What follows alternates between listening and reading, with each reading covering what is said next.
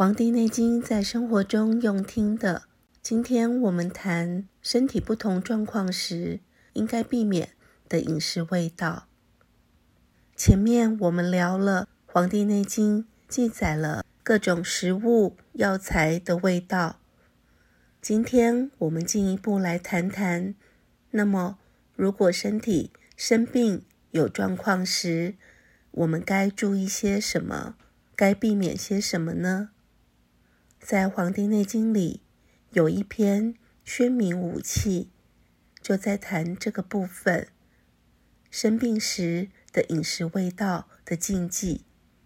今天我们先看酸味，酸走筋，筋病无多食酸；和甘味，甘走肉，肉病无多食甘。这是《黄帝内经》里面写的原文。我们先看酸味。我们谈过很多酸味，因为酸味的味道是收敛的，本来入肝，对柔软筋膜好。如果筋骨或者消化系统已经生病了，就不适合了。这点前面有专辑我们聊过。再来看看甘味。首先，甘味甘甜味道入脾胃，主身体的肌肉。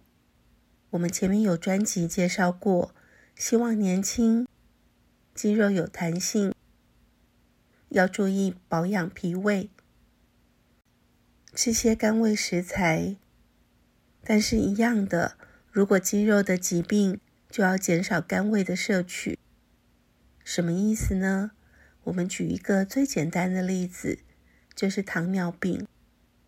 我们知道糖尿病被称为慢性消耗性疾病，患者不但有吃多、喝多、尿多的情况，而且到后来还会四肢消瘦，或者尿有甜味，而且平日在饮食方面就要注意。减少糖分的摄取，而不是一昧的减肥。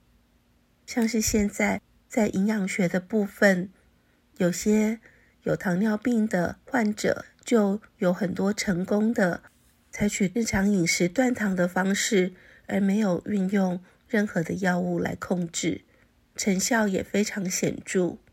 这是很值得大家去参考的。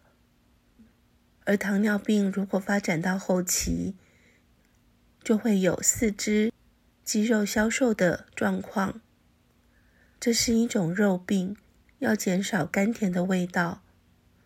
还有一个也很常见的例子，就是皮肤湿疹。